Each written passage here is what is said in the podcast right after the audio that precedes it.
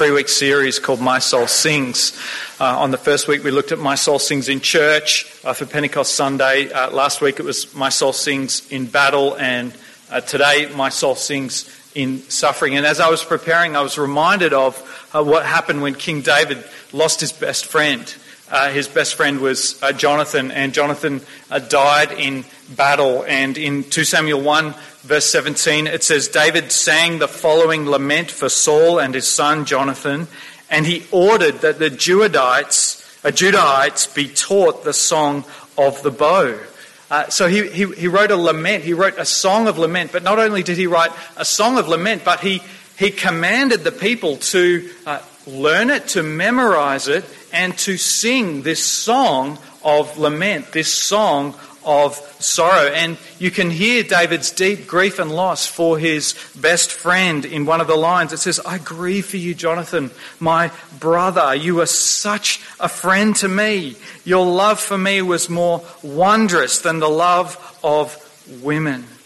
Uh, Winston Smith is a Christian counselor and he writes that, that grief hurts deeply because we're so aware of just how good a gift God had given us in whatever it is that we've lost. I've told you the story of uh, what that was for me. It was, it's been my health through uh, struggling with, with chronic health issues and, and how I was doing this course on prayer. And, and one of the weeks that we had to write a, a lament and we had to share this lament with them. And, and how I was uh, lamenting the fact that I had to write a lament and, and share it. And, uh, and I'd, I'd written down my lament and, uh, and then I was like, oh, I can share my lament about having to share a lament. And it, and it came to the time, and it was a Zoom call, and, and it came to the time to share this lament. And, and I just wept and wept and wept. And it was like this dam of grief and loss had, had burst open. And it was the grief and, and loss of, of chronic uh, health. For, for David, uh, it was the loss of his best friend. And for me, at that stage of my life, it was the, the loss of health and energy and opportunities to, to live uh, a normal life. Uh, this morning we're talking about my soul sings in suffering. Pete Scazzero uh, says that in our culture, addiction has become the most common way to deal with pain. Um, we're on our screens incessantly. Uh, we keep busy running from one activity to another. We work 70 hours a week. We indulge in pornography, we overeat, we drink, we take pills, anything to help us avoid the pain. But, but the Bible has a better way. Uh, we forget that one third of the Psalms, 150 of them, were, were actually songs of lament. We have a whole book called Lamentations, pouring out of grief and loss. And this morning we're going to look at just one of those expressions of lament, of pain, of complaint, of the outpouring of grief, and that is in Psalm 42 and 43. And most scholars actually take uh, this, uh, these two psalms together as, as one, and, and you can see why, because there's this um, phrase that gets repeated three times uh, throughout, and, and it's in both Psalms. Uh, it's in uh, verse 5 and then verse 11, and then if you look at the end of verse 43, it's there again. And, and he begins by, by talking to his soul. He says, Why are you cast down, O my soul? And so uh, this is a psalm about dealing with darkness and despair, about depression and despondency. And it doesn't matter who you are, either uh, you've needed this in the recent past, you're needing it right now, or you're going to need it sometime soon uh, in the future. The, the fact is that we experience grief and loss in so many different and varied ways. And so, as, as we go through this psalm, and I hope you'll be able to keep it uh, in front of you, I, I, want you to notice three things. I, I want you to notice, firstly, the condition that he's in, and then, and then secondly, we're going to look at the causes of his condition. And then finally, we're going to look at the cures that we see uh, in this psalm. And, and, my prayer for you that it, this will be a salve and a balm to you in sorrow through his word and by his spirit. So let's, let's look firstly at the condition. Uh, in verses 5, 11, and again 5 in 43, he says, Why are you cast down, O my soul? Why are you disquieted within me? Why are you cast down? Other translations say downcast. Why are you depressed, disturbed, discouraged. Why? Uh, in the Hebrew, this word means uh, like to melt away or to, to sink down. And so it, it's a metaphor for like co- collapsing completely, to be, to be utterly blown away. This psalmist has fallen into a pit of despair and depression. He's just got nothing left. But the first thing to note, I, want you to notice, is that this is not just for spiritual midgets, this experience. This is for spiritual giants. This is uh, David writing the psalm, but, but it happened to Elijah. Do you remember how he had this literal mountaintop experience on Mount Carmel in 1 Kings 19? And, and then after this mountaintop experience of, with, with the prophets of Baal, he, he falls into this pit of despair and depression, so much so that he says to God, Take my life. I don't want to live anymore. The big biblical writers would never presume to take their own lives because life is not in our hands. But, but he says, Lord, take my life. I, I can't do this anymore. Jeremiah, do, do, you know what he's known, how he's known? His kind of title? His title is the weeping prophet. And uh, in uh, Jeremiah 20, verse 14, he says, Cursed be the day I was born. So great was his sorrow. There's a story of um, Moses in the wilderness uh, in Numbers 11 where he's just so overwhelmed by the weight and responsibility of leading God's people and they're whining and they're complaining. And, and he, he says to God, if you're going to treat me like this, this is number, Numbers 11, if you're going to treat me like this, God, please kill me right now. So Elijah, Jeremiah, Moses, these aren't exactly spiritual lightweight, lightweights who are experiencing this despondency and depression and despair. These are spiritual giants. These guys are the creme de la creme. And, and here they are in depression and despair. And Mother Teresa once wrote, I'm told God loves me, and yet the reality of darkness and coldness and emptiness is so great that nothing touches my soul. I feel just that terrible pain of loss, of God not wanting me, of God not being God, of God not really existing. This is not an experience for spiritual lightweights or spiritual midgets, but even for the spiritual heavyweights and, and the spiritual giants. And and, and Mother Teresa, in these words, what she's experiencing the loss of is, is the presence of God, the, the sense of His presence with her. And, and that brings us to the heart of the psalm because that's exactly how the psalmist is feeling. Did you, did you see that in verses 1 and 2? He says, As the deer pants for flowing streams, so my soul longs for you, O God. My soul thirsts for God, for the living God. When shall I come and behold the face of God? You see, for David, God is not meant to be some abstract concept, some abstract idea or intellectual proposition. No, he says, I, I thirst for God, for the living God. And the image that he uses for, for his, how he's feeling is this image of dehydration, of, of thirst. And, and I think that's hard for us because in the West, we, we've got water on tap almost wherever we go. I mean, I, I can't really experience, uh, remember any many experiences of, of dehydration or thirst, but it, but it was common in an arid uh, climate like David was living in, this experience of dehydration. And, and notice that he doesn't say, as the camel pants for flowing streams. Because, of course, a camel can store like 200 litres within them, and they can go in the desert for days and days and days and days. No, he says, as the deer pants for flowing streams. And according to my research, a, a deer only needs three to five litres uh, a day. And so um, the vast majority of deer, they actually live and plant themselves within 70 metres of a water source. But here David uses the picture of a deer in the desert, dehydrated and close to death. So, so what's the point of this, this image?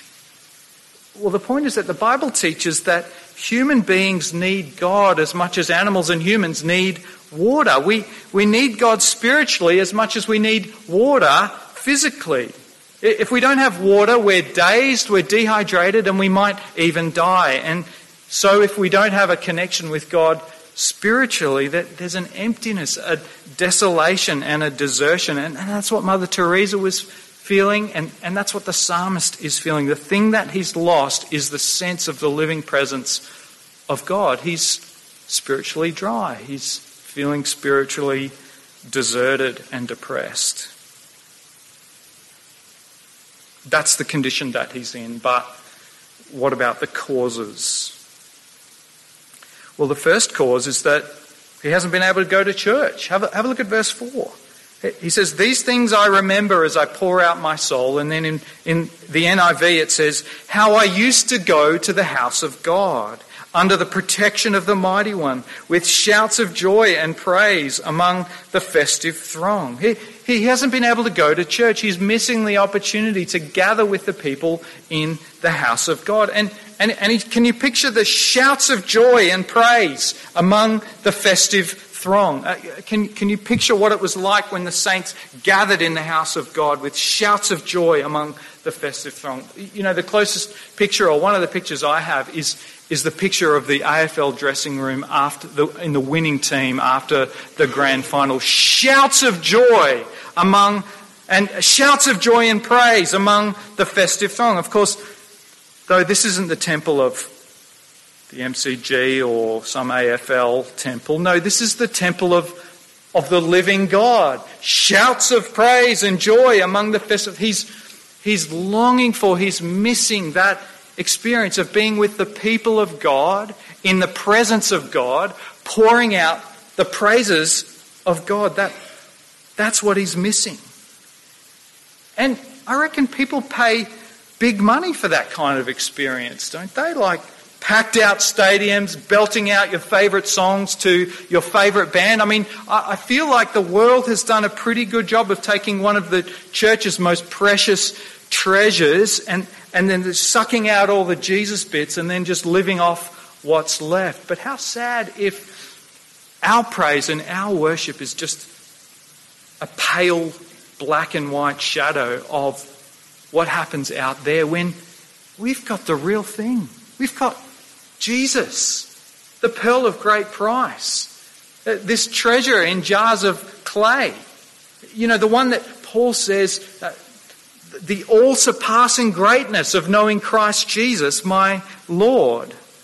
This is the cause, the first cause of this man's depression, that, that, that he's missing being among the people of God, in the presence of God, pouring out the praises of God. That's what he's longing for. And imagine if that was our experience of church, that, that, that, that it, would, it would make us feel dehydrated and on the edge of death to not be able to be at church in the presence of God with the people of God, pouring out the praises of God. That's the cause of his depression. But there's, there's another one in, in verse 10.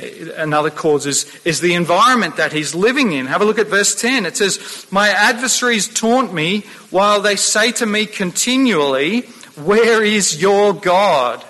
Now, if this doesn't sum up the age that we're living in today, then I don't know what does. Where is your God? He doesn't exist. He's not there. You're on your own. I mean, if you uh, tell someone out there in the workplace or at school that you believe in a guy called Jesus who lived and died and rose again, and one day you you believe that he's going to come back into history through the clouds and make all things new, you might as well tell them that you believe in Santa Claus or the Tooth Fairy. I mean, isn't this the world that we're living in? Where is your God? I mean, it's beyond saying. They don't even need to say, Where is your God? It's just taken for granted that He's not there and that we're alone. And that's the environment that most of you are swimming in. And, and that has a way of, of working on you and getting inside of you. The fact of, is that most of us are immersed in a, a 24-7 discipleship program out there that, that, that is essentially saying in a hundred different ways, where is your God? And, and if you go to church on a regular basis every Sunday, you get an hour and a half on a Sunday to be discipled into the reality of things, which is that Jesus is the true and living God. But it's not much time to compensate for a 24 7 discipleship program that says, Where is your God? And so, this guy, this psalmist, one of the causes of his depression and sense of desolation is an environment that says, Where is your God? But there's another cause. Have a look at verse 3. It's the cause of physical conditions. He says, My tears have been my food day and night. So, what's he doing instead of eating? He's crying. And what's he doing instead of sleeping? He says, My tears have been my food day and night. What's he doing instead of sleeping? Crying. So, how's that going to impact him physically? He's going to be exhausted if he's not sleeping. And, and how's that going to impact him emotionally? If he's not sleeping, if he's not eating? Well, he's going to be depressed. And how's that going to impact him spiritually? He, he's going to feel as if God's distant, that God's not with him. Can, can you see the, the physical conditions and causes that have led to this condition? My tears have been my food day and night. I, I can't eat, I can't sleep. And so this leads to the reality that, that clinical depression and other kinds are, is complex. It, it's not simple, it's not straightforward. We're complex human beings. That that we have a moral nature, we have a spiritual nature, a, a social nature, a, a, physical nature, and, and, and, it's, and these can all lead and be causes of depression. And, so the temptation in our societies, you know, on one end or one extreme is to, to just treat the physical and just pop some pills as if you can treat the physical and you're going to get better. But, but then you can go down another extreme, which is, well, just to treat the spiritual, that, that you just need to pray and, and read your Bible. But, but, but it's more complex than that.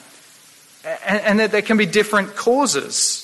And actually, you see this in the story of Elijah on, on Mount Carmel after his huge success on Mount Carmel with um, Jezebel and Ahab and the prophets. And then, and it's literally this mountaintop experience. And then he falls into this pit of despair. I found this quote from um, the Oxford Don, uh, C.S. Lewis. Uh, and he says, The times I find myself most vulnerable to the attacks of depression are after defending Christianity most brilliantly.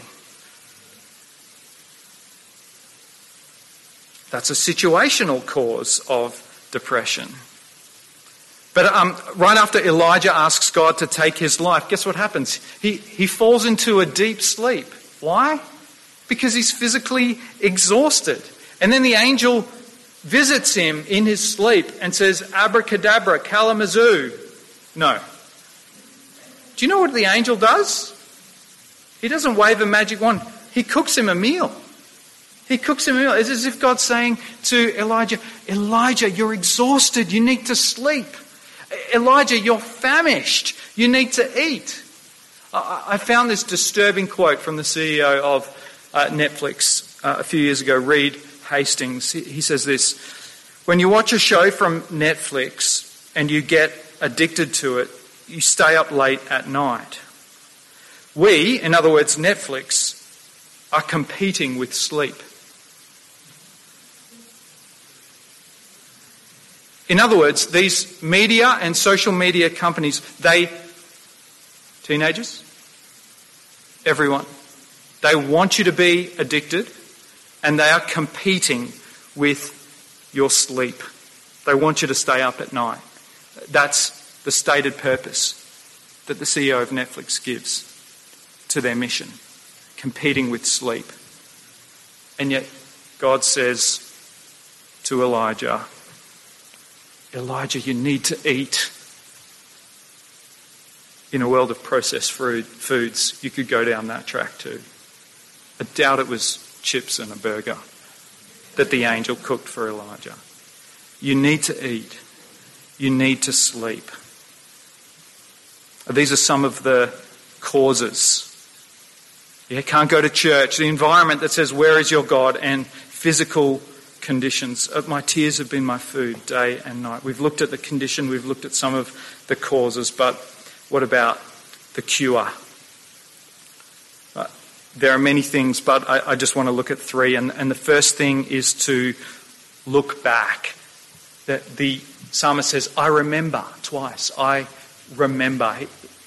The first cure is to look back. Uh, years ago, in an old stodgy community, a, a new doctor came to town, and uh, everyone just thought he could cure anything and anybody, and everyone was just enamored with this new doctor, except for one guy in the village who was a skeptic, Mr. Sweeney. And, and he decided that he'd put this miracle doctor to the test. And so he came to the doctor one day and he said, Hey, doc, I've lost my sense of taste. I can't taste anything. Can you help me? And the doctor scratched his head and mumbled to himself a little. And then he told Mr. Sweeney, What you need is jar number 47. And he walked over to the shelf. He took down jar number 47. He said, Have a taste of this. And the man had a taste. And he immediately just spat it out. That's gross. That's disgusting, he yelled.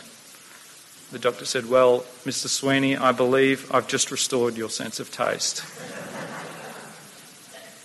Well, he went home fuming and he started to scheme about uh, another way that he could trip up this doctor. And he came back a month later with a solution. And, and he said, Doc, I, have been having problems with my memory. I can't seem to remember anything anymore. And, and now Mr. Sweeney was very pleased with himself that he finally had the doctor stumped. And he scratched his head and he mumbled to himself. And then finally he went over to the shelf with his medicines on it. And he said, Well, Mr. Sweeney, I believe what you need is jar number 47. when the doctor turned around, Mr. Sweeney was gone. he remembered you see, sometimes to remember is all the medicine that we need. And the psalmist says in verse 4 These things I remember. I remember the experience of being amongst the people of God, in the presence of God, pouring out the praises of God. And verse 6 My soul is cast down within me, therefore I remember you. Uh, the older you get, the more memories you have of God's faithfulness. And so we should be telling stories of God's faithfulness, especially for the young, that they may have testimony of God's faithfulness, that they might re- remember. And in our um, annual report this year, we've got uh, six, we've tried to put six or seven stories of God's faithfulness and, and work in our midst. I hope you'll get to those stories for, for the encouragement. The first cure is to look back and remember. But Secondly, it's to look up. He says to himself in verse 5 Hope in God, for I shall again praise him, my help and my God. So when he says, Why are you downcast, O my soul? He's actually interrogating himself. He's analyzing his feelings because you see, your feelings come from what you hope in, what you rely on and rest on for your happiness and security and satisfaction, which means when you're over the moon, the, the chances are that, that your hopes have been realized. They're safe and secure. But when you're down in the dumps, the chances are what's happened is that your hopes have let you down. Your hopes have been dashed. And so, what the psalmist is doing is he's actually interrogating himself and he's saying, Why am I so upset about this? Uh, what, what is it that's so important to me that I need it? I have to have it. I can't live without it. And if I don't have it, I'm so depressed. What have I put my hope in? My security, my self worth, and my significance? And how can I stop putting it in these things that'll let me down and to start putting my hope in God, who is my rock, my only hope? Like it says in the psalm, my hope is built on nothing less than Jesus' blood and righteousness. I dare not trust the sweetest frame, but wholly trust in Jesus' name. On Christ the solid rock I stand. All other ground is sinking sand. All other ground is sinking sand. He's saying, put your hope in God and trust in Him. First cure, look back. Second is to look up. But the third is to look forward. In verse 5, he says, Hope in God, for I shall again praise him. I shall again praise him. In 1 Thessalonians 4:13 Paul says, "We do not want you to grieve as those who have no hope." We do not want you to grieve as those who have no hope. He says, I will yet praise him again. Pete Scazzero says, turning towards our pain feels counterintuitive, but in fact, the heart of Christianity is that the way to life is through death. And the pathway to resurrection goes through crucifixion. You see, if we've been united with Christ, then we've been united with him in his story. And do you know what the shape of his story is? It's the shape of a J curve. He went down into death and despair, but by the power of the Holy Spirit, he was raised up in glory and victory. And if you've been united to Christ, then his story becomes your story, and the path that he followed becomes the path that you will follow. He looks forward. It doesn't end in death. He is risen. And so, Paul, at my commissioning, I had Paul in Philippians 3. I want to know Christ in the power of his resurrection and in the fellowship of his sufferings. It's a package deal. That's the pathway of Christ for every Christian. My soul sings in suffering.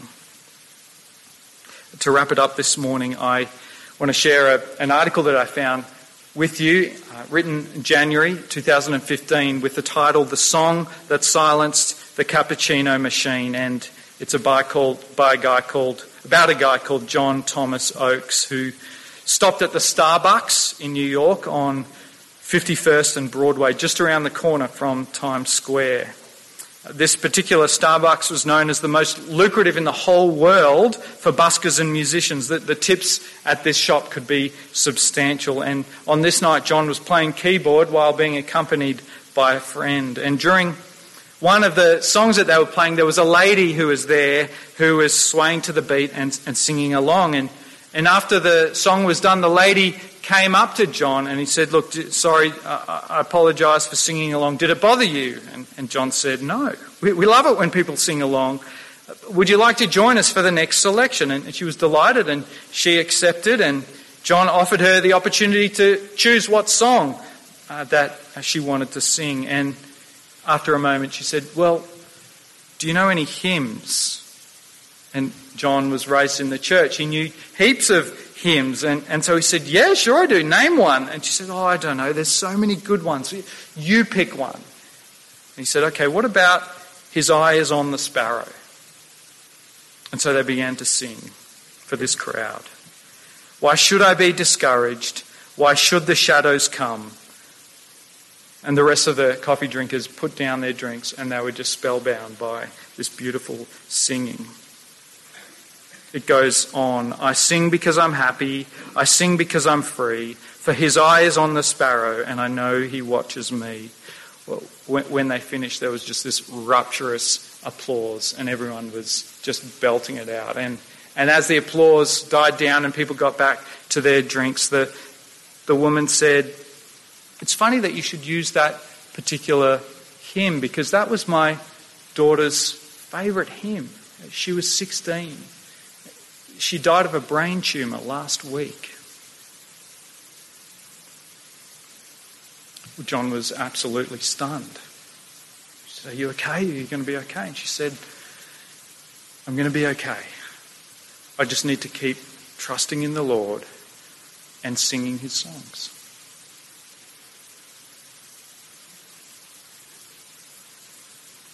The psalmist says, Why are you cast down, O my soul, and why are you disquieted within me?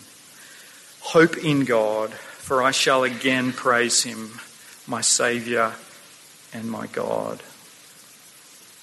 To bring it home this morning, I, I want to give everyone the opportunity to offer your deepest grief and loss to him in prayer. You've got a pen, you've got a piece of paper. I want you to take a moment to be able to Write that down. No one's going to read it. Don't put your name on it. It's between you and God. Certainly, I'm not going to read it. But take a moment now, if you feel comfortable, to offer your deepest grief to the Lord. And during communion, as you come to Him, there's an opportunity for you to take that piece of paper, put it in the box down here, right in front of me at the front, and to offer it to Him. Take a few moments to do that.